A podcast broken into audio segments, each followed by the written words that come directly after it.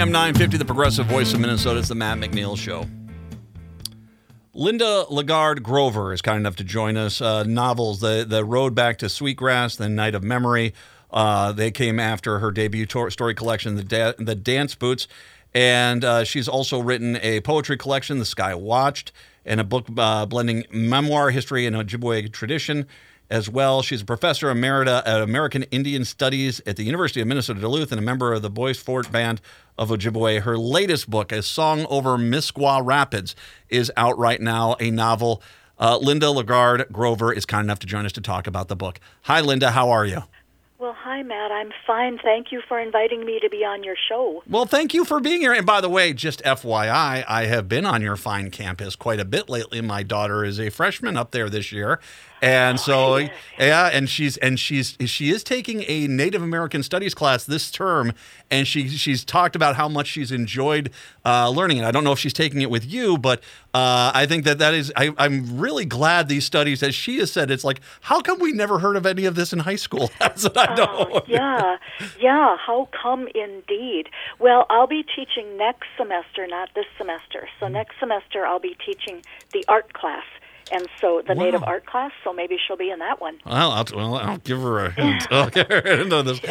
Um, so uh, when when we talk about novels, I'm, I'm I want to get into this. This is the uh, the third novel to touch on an imaginary uh, Ojibwe reservation, and I'm going to hopefully say is Mose Point. Is I said correctly? Mozhay Point. Mo- Mozhay. Mozhay Point. Uh, this is the site you've had in. Well, it's it's in the two novels, but as well, it's something that apparently uh, showed up in your original debut story collection. Correct? Mm-hmm. Yes, it is also in the dance boots, and yeah, it's uh, it's not a real reservation. It's in northern Minnesota, mostly northeastern Minnesota. It's uh, we we don't know exactly where it is, but we know it's up up near near the Iron Range somewhere. It's um, very much like Bois Forte.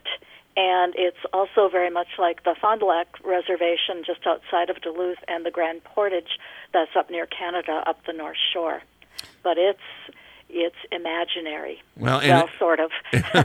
well, I'm thinking the Nett Lake Indiva- uh, Reservation up there as well. It's uh, that's up uh, uh, by Pelican, and and so yes, it is. So Nett Lake and Bois Forte, Nett Lake and Bois Forte and Vermilion, um, I, they're kind of interchangeable. But Bois Forte is the name of the band, and then Nett Lake and Vermilion are uh, locations. okay. The Mm-hmm. when let me ask you this: did where did the location did you, did you start as a writer, a creative writer? Where did the, the this whole this whole scene come to mind? How did you start building that within your story process?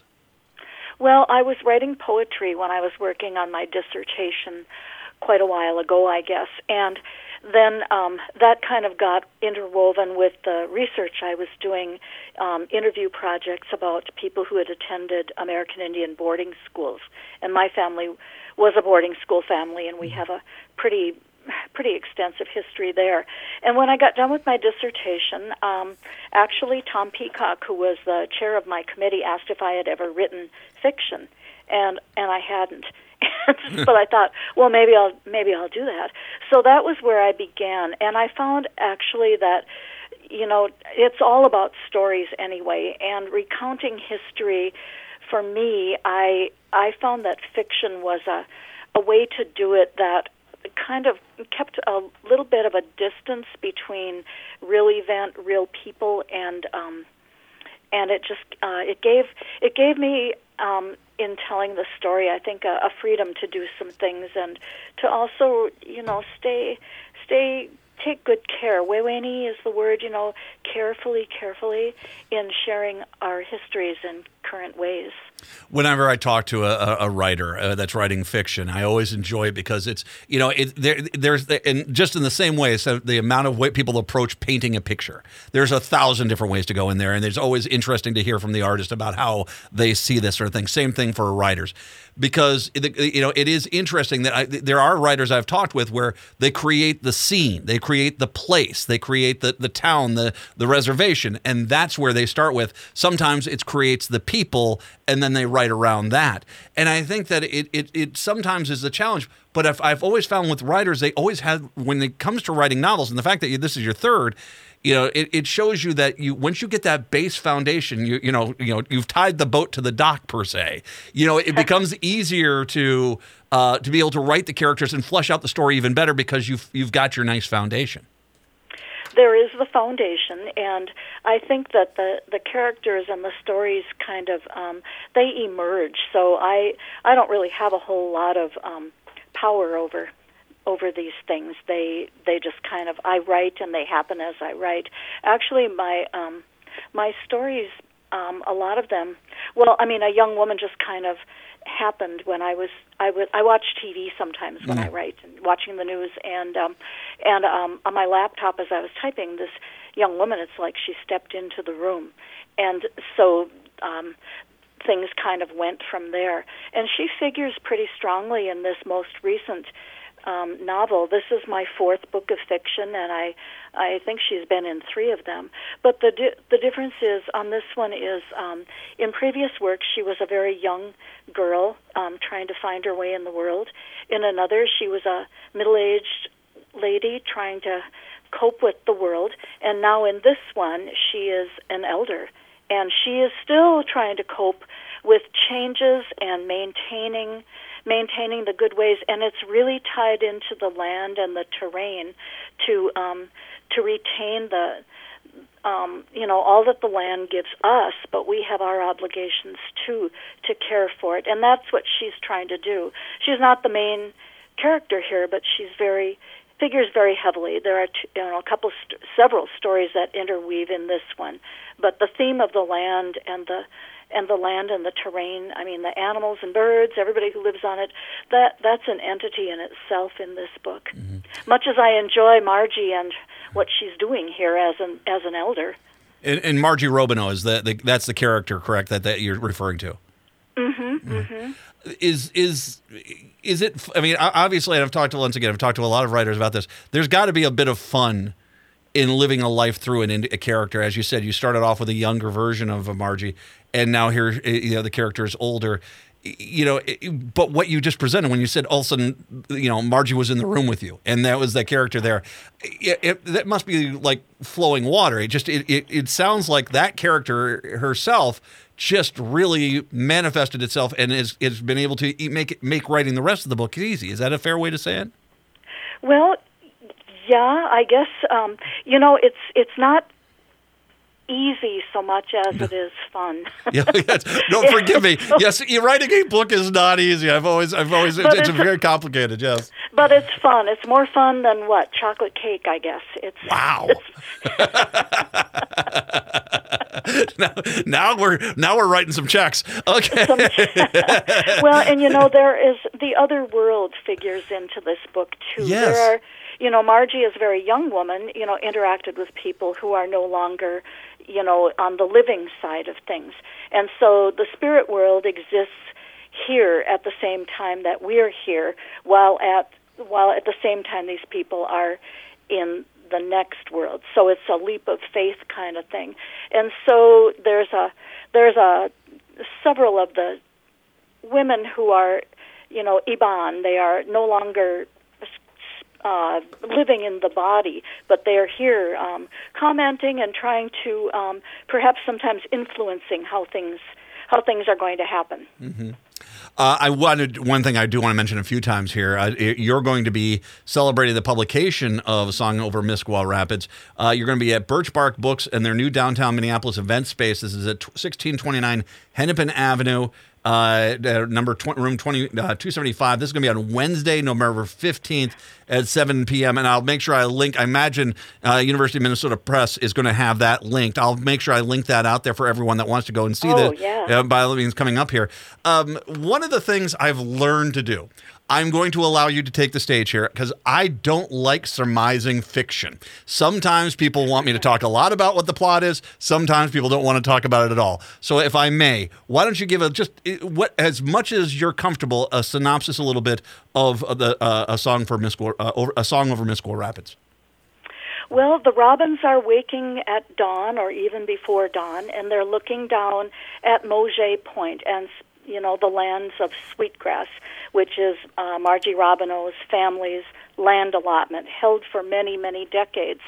And the robins then are watching what's going on, and the um, and life begins to happen as as the sun comes up there's going there's a there's kind of a conflict coming up over the land and who will be on the land and who you know it gives you me thought to who has who has the right to be on the land and what does the land think of all this and the ancestors and so in margie in trying to maintain and and preserve things has a story that is linked with a good friend of hers dale ann who has a story from the past that is um all of a sudden um, coming to the surface.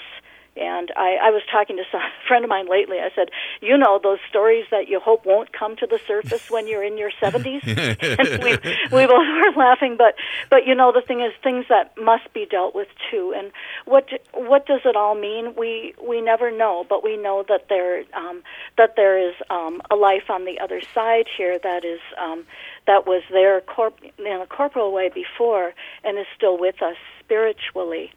So what what is going to happen with Ann trying to um, trying to keep her life in good order when this when this event is coming back up and there's a mystery there? And what will happen and how does that tie into Margie Robineau and you know her her long time uh, crush I think on a on a man in, a man at uh, Mozhay who um, just simply a nice man, but just simply doesn't love her back in that same way over a lifetime. mm-hmm. uh, perfect. By the way, perfect there. And I mean, I like how you alluded to the conflict. I'm not going to say another thing, uh, but I mean, it, it, it, it's a it's a great story idea. Uh, you know, and and so I mean, what I want to ask you because as I mentioned with my daughter, I mean, you know, here she is. You know, she comes out of Hopkins High School. She goes to UMD. She's like, "Wow, I wish we had some Native American studies in our, our high school days." You, when you write a story uh, that is obviously the characters and the, the locale are uh, you're basically centered around Native American community and Native American characters, it, it must be difficult, uh, but also invigorating because you're able to present a a piece of America that we most people just don't see the Native American, the life of the Native Americans on the reservations. So you have this ability to present this to the people, but obviously, I imagine for yourself, it's it's it's a little bit intimidating because you want to make sure that you present the the Native American scene and culture correctly, and and you know in in, in as in much of a traditional light as possible. Is that is that a fair way to say it? Well, we certainly have our obligations as Native people to. Um, to be, you know, always very conscious of and respectful of you know what what it means for us having we're we're really lucky because we're here today. And many of the people in the generations before us had such difficult times and some survived and some didn't. But in but you know the the great meaning is that to to honor them and to honor this life you know we certainly want to we want to do you know do things properly and in a way that would honor them and that they you know hopefully would like. And so i just you know i i i write stuff and then i go back and read it again and again and you know make some little changes and curly cues. And you know and i keep my i keep my own um ancestors in mind, I guess. You know, my aunts and uncles, my grandmothers, grandfathers, my dad.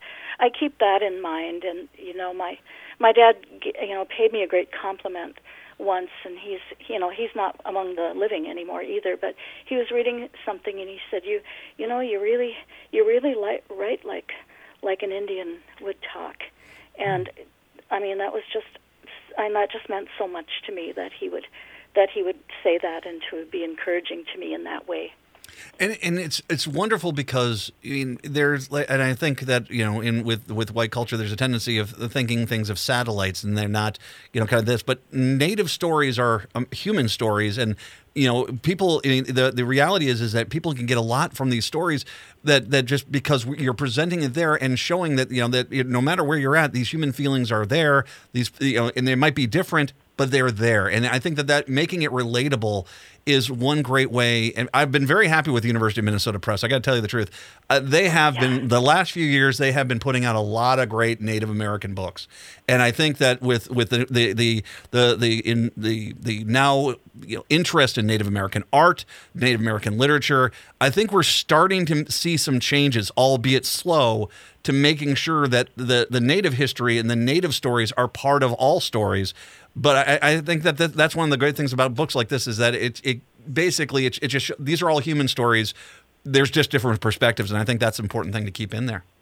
Oh yes, universal themes. That's for sure. Yeah. Um, you know, a, a you know a, a love of each other. Um, we're all walking around here on this planet you know yeah there there are universal things. And and you know our stories you know our our sacred stories and our historical stuff i mean this is all present and and alive really. And you know whether whether it is um, uh, whether it is seen and acknowledged by you know outside of Indian country doesn't doesn't change the the reality of it. And you know I'm I'm very very appreciative of the University of Minnesota Press for for all the many things that they've that they've been publishing. And you know some of the stuff like from well from Staci Drouillard up in Grand Portage um some of the beautiful things she's done. I mean I think it's just wonderful that it's it's out there for a for a, a very broad group of readers and you know it's a it's a it's a keeping and honoring of history and then a sharing of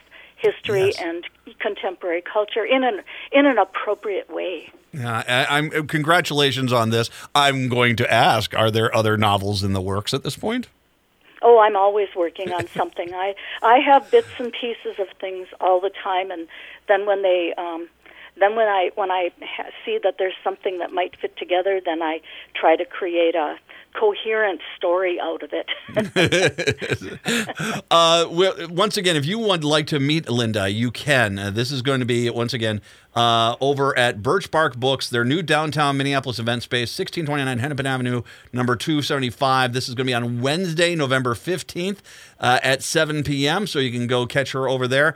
Go pick up the book, A Song Over Miskwaa Rapids. Linda LeGarde Grover is the book there. And then, of course, also, I want to make sure you mention uh, The Road Back to Sweetgrass and In the Night of Memory, both of those books as well, uh, part of the, these novels. So go get all three of them and, and enjoy them, and then go meet her. That's a, a really cool way to do it too.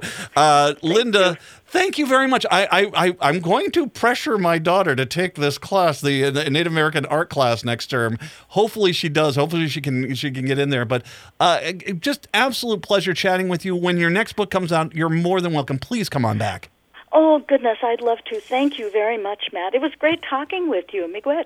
Thank you very much. Linda LeGarde uh, Grover is kind enough once again to join us. A song over Miskwaa Rapids. We'll take a break, wrap up the show when we do return. It's the Matt McNeil Show on AM 950.